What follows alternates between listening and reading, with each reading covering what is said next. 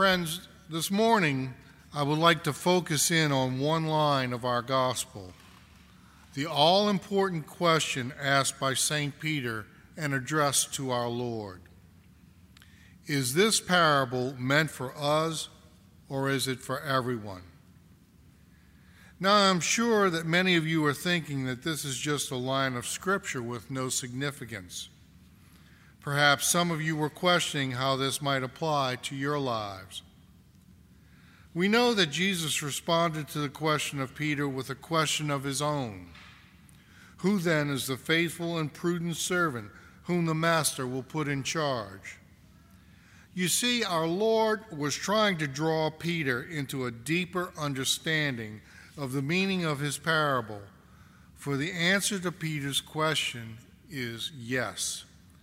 The parable was meant for his disciples, and yes, it was meant for us as well. By asking Peter, who is the faithful and prudent servant, he is telling him that he picked the 12 apostles who will be the leaders of his church. They and those who come after them must serve as trustworthy stewards. And like the vigilant servant, our Lord will bless them on his return and put them in charge of all of his property. Friends, we must at some point realize that we too have been picked by Jesus and have been selected to serve as his trustworthy stewards. By our baptism, we have been chosen.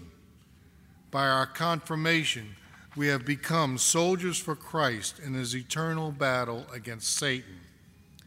By our continued reception of the body and blood of the Eucharist, we are fortified in our struggle against evil.